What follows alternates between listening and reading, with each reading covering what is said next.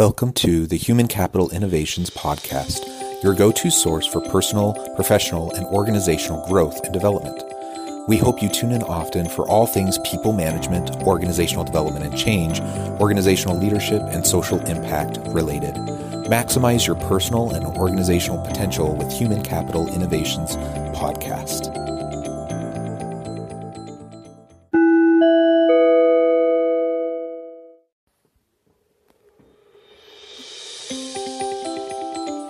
Welcome to the Human Capital Innovations Podcast. In this HBR Minute HCI podcast episode, I explore the recent HBR video How Crises Create Opportunities for Good Leadership.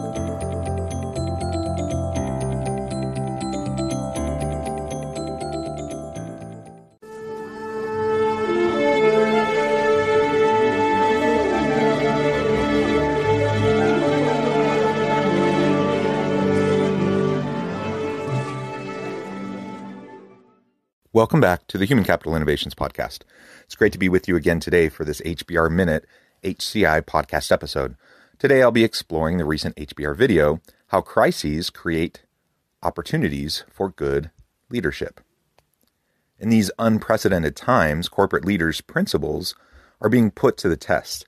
The best, says former Best Buy CEO Hubert Joly, are rising to the challenge. Many leaders just last summer had signed the Business Roundtable Statement of Purpose that committed their companies to serving all stakeholders. The pandemic is the first test of these principles.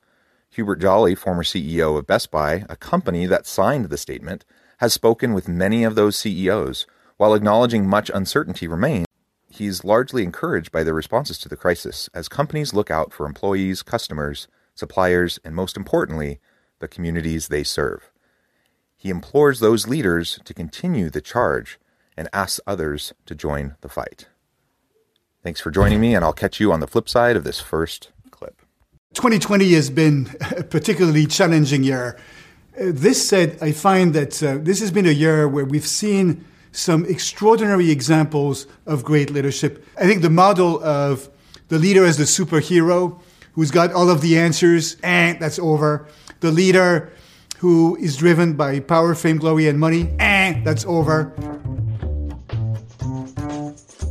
This was a year where we realized that our humanity was essential. And that led to leaders being very centered around their principles and their values. This is a time when the greatest leaders we've seen were leaders who were authentic, they're caring, they're genuine, they're transparent, they're vulnerable, in creating an environment where people can be the best versions of themselves. If it was not clear before, it became incredibly clear. People are not just an input to business, they're the center, they're the heart of business. So when it was a matter of sheltering in place, remember these days, the associates who were working from home, you know, we discovered their entire life. You know, the kids, the cats, the dogs, also the environment in which they lived. For some people, it was really hard. Also, dealing with mental health issues. So, understanding the whole person, understanding their human needs, their need for truth. So, it was critical for leaders at that time to communicate, to be vulnerable and transparent. I've seen many leaders just say it. This is what I know.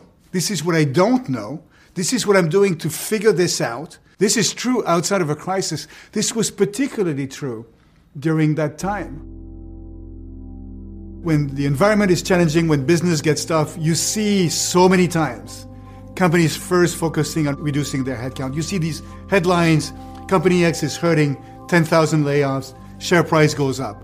I hate this. My approach to turnarounds and to leading in a time of crisis is the opposite of that, is to see headcount reduction as the last resort.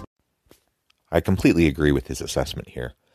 I think the pandemic has really forced us to take a good, long, hard look at our assumptions around leadership and what we think makes for a great leader. As he describes that uh, stereotypical kind of model of the tall, dark, and handsome, uh, natural born superhero style leader, uh, someone who can take charge and, and show us the way. Um, you know, is there a time and a place for that kind of a leader? Uh, of course there is, but what we've seen in this year of unprecedented challenges and uncertainty is that uh, it's it's usually a facade when people try to to demonstrate and, and and portray that level of certainty and that level of confidence amidst all of the challenges and struggles and the pain and the suffering that people are enduring it just comes out hollow because the the truth is everyone knows that it's uncertain and so what we've seen this past year and as we've challenged these assumptions of leadership is we're starting to embrace the idea that leaders need to be people centric. They need to be people focused. They need to look out for the needs of their people. They need to understand and eh, show empathy, listen uh, with the intention to understand, and then find ways to provide meaningful support for their people who may be going through all sorts of challenges. So the truly great leaders, those truly remarkable leaders, are the ones that see the potential in their people recognize the challenges that the, their people are facing, provide the support structures uh, and and the emotional support, encouragement, mentoring, and coaching to help their people find success. And amidst the uncertainty and the challenges and the trials and everything that we've been facing this past year, we don't need someone to stand up in front of us and try to convince us that everything's going to be okay. While hope is powerful, uh, we can also smell insincerity a mile away. And so if someone is pretending to care or if somebody is pretending to be certain, uh, we, we can typically uh, see that, see through that and, and recognize it for what it is. And that is, it's, it's just a facade. Uh, it's time, it's, it's high time for us to get past that facade and to really look towards meaningful, sustainable leadership models that are people centric and focused uh, to help everyone find success. I know that's what I've seen uh, throughout this past year um, in my personal life, but that's also what I, I do in my research. Uh, I have so many uh, studies that I've completed um, over the last decade and a half that have shown that all of these principles that he's talking about and that I'm mentioning are important uh, and it's even more important now than it was before because of the difficulties and challenges we've been facing. There's four levers that I tend to focus on. Number one, always seek to see how you can grow the top line. It's always the first priority. Then, as relates to cost cutting, the first priority is attacking what I call non salary expenses which are all of the costs that have nothing to do with people. At most companies, that's actually the vast majority of the cost structure. At Best Buy, we sell probably 10 or 15 billion dollars worth of TVs.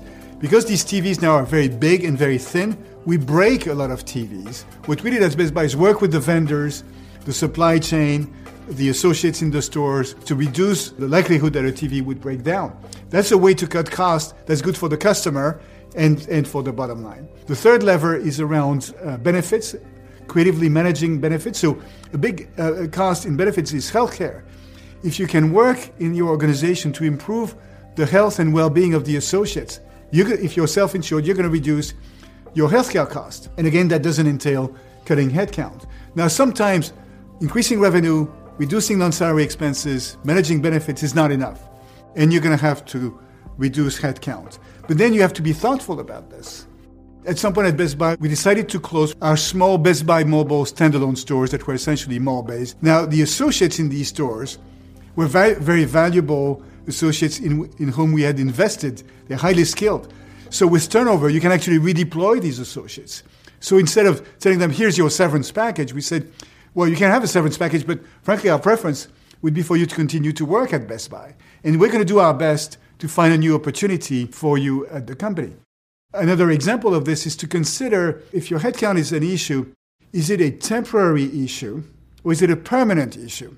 So there's a range of things you can do. Of course, we've seen many companies furlough their employees, which is a temporary measure. You've seen leaders in particular take temporary compensation reduction, maybe eliminate bonuses, reduce the hours. So depending on the company, there's going to be different approaches, but the key idea is if the need for cost saving is temporary, then think about temporary measures.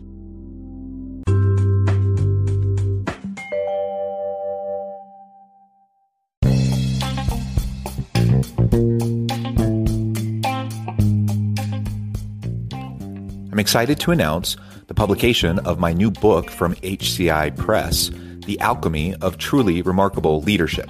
Ordinary, everyday actions that produce extraordinary results. Consider how the nature of work has shifted over the past 50 years. With increased globalization, rapid technological advancement, and the shift in economic composition, the average job of today looks very different than the average job of 50 years ago. What will the jobs and organizations of tomorrow look like? Moreover, what does this all mean for organizational leaders? What are the core competencies and capabilities of organizations and their leadership that are prepared for continued disruption and geopolitical and socioeconomic shifts? Regardless of what the future holds, increasingly, leaders need to be socially minded, data driven, decisive, champions of talent, and disruptors of the traditional notions of leadership, teams, organizations, and work. The alchemy of truly remarkable leadership will help you to explore your own leadership competencies and capabilities and consider ways to apply and implement them into your workplace and personal life.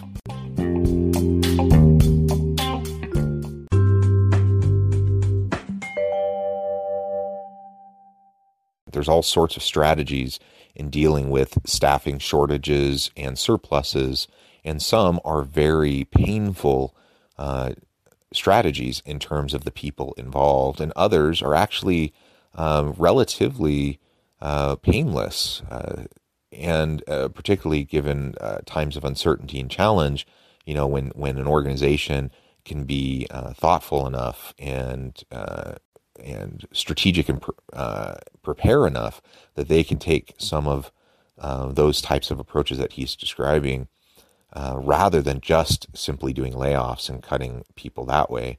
Uh, it, it engenders trust. It helps your people understand that you do look out for them, that you do care about them. Um, layoffs are quick, they're easy, and they provide immediate relief from labor costs, of course. Um, but the long term ramifications for an organization in terms of its employee um, attitudes, the culture, the trust, and the commitment to the organization can be extremely detrimental. And so, looking for ways to increase the top line, uh, you know, is is a powerful kind of changing of and framing uh, around that kind of an issue. Looking at ways to to encourage healthy behaviors with uh, among your workforce, so that you can reduce the health care insurance costs and premiums. Uh, that, that's a win win, right? It saves you money, but it also helps your people to be more healthy. Uh, so many things that we can do to try to, to take good care of our people during these times. And if it comes to it that we really do have to cut labor costs, can we do it through um, working fewer hours rather than cutting people? Can we do it through some short term furloughing? Can we do it through natural attrition uh, and by reskilling and upskilling and, and providing transfers for people where they can be utilized in other places? There are just so many things that we can do. We just have to be thoughtful about it and and try to forecast and be prepared for for the challenges that might come. Now, obviously, the pandemic is a situation that nobody really saw coming, so there's no way we could truly be prepared for it. Um, but but uh, most of the time, we do have better indications of uh, what might be coming down the pipeline, and and and we can have some preparation, and that will really pay dividends uh, for the organization in the long run as we take care of our employees and they see our commitment to them. They'll be more committed to us. This crisis provided the opportunity to pursue this noble purpose and this idea that you can do well by doing good. You know, after the killing of George Floyd, I saw a moment in time which I think is there to absolutely last, where everybody realized you cannot run a business if the community is on fire. And so, this issue of systemic racism is this is not just a political or societal or moral issue. This is a business imperative. If the place is on fire, you cannot open your stores. If society breaks down, you cannot have a flourishing economy. I'm actually blown away by how seriously, from the head and the heart, you see business leaders deciding to do their part to end systemic racism here in the US. In the corporate world, once we've determined that something is important, we know how to create and implement strategies.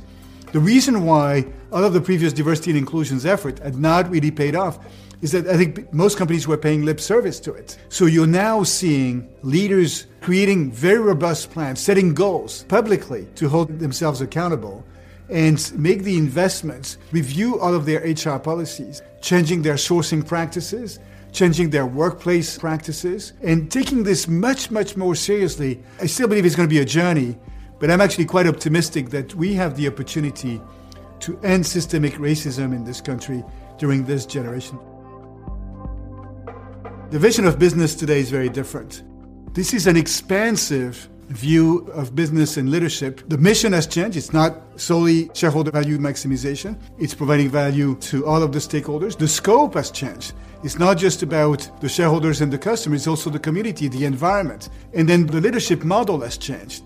It's gone from the superhero to this much more purposeful, authentic, genuine leader that creates an environment for his team or her team to blossom and do good things in the world. So, a time of significant change for sure.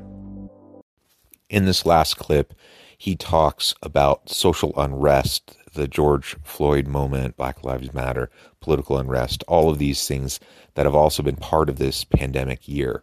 So it wasn't just the health scare of the pandemic and the, the related uh, mental health challenges of the social isolation, um, but we have all these other things layered on top of it.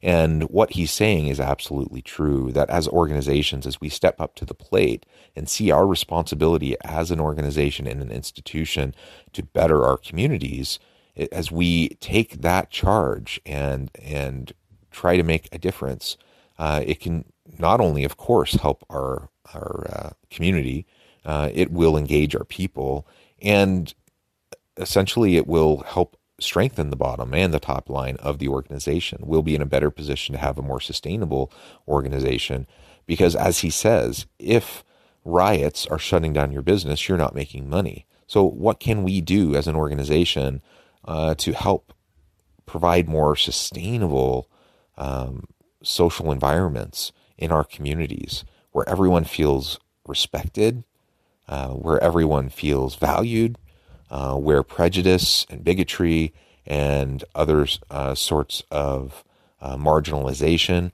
um, aren't allowed to take hold. What role do does our organization play? What role do our employees play in pro- creating and providing that kind of an environment? And I agree with him. I I would argue that every single institution within a uh, community, every single business within a community, uh, plays a role, and they need to step up to that challenge. I really appreciate all the insights that he shares in this short video. Uh, you know, both from his uh, extensive experience in executive positions and as CEO of Best Buy, as well as his role as a senior lecturer at uh, Harvard Business School. Uh, clearly, he has the expertise and the knowledge uh, that's necessary for successful leaders um, in the future of work. I hope that we can all pay close attention to those lessons and that we can try to find ways to apply them into our daily lives, into how we integrate uh, these principles into our management and leadership practices and how we relate to our people. Because ultimately, it's our people that are going to help the organization thrive and find success and innovate into the future. Thanks for joining me for this episode of the Human Capital Innovations Podcast. As always, I hope you stay healthy and safe, that you can find meaning and purpose at work each and every day and I hope you have a great week.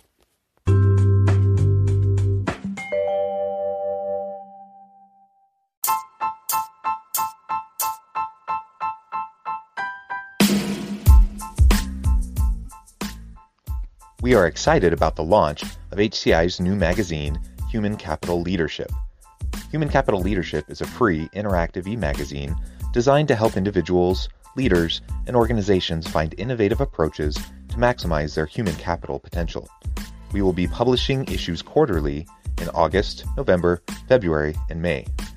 Check out the first issue and let us know what you think.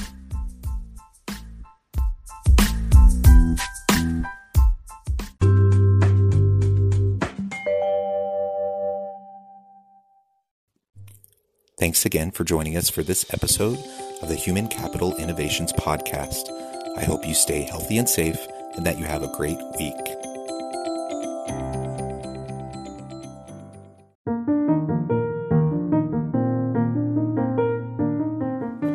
Check out our new weekly LinkedIn newsletter, Alchemizing Human Capital, exploring industry trends via original research and interviews with executives and thought leaders from across the globe. We look forward to having you join us. USA Scientific works side by side with you to provide high performance tools for your next discovery. Get your free sample today at usascientific.com slash mastertools.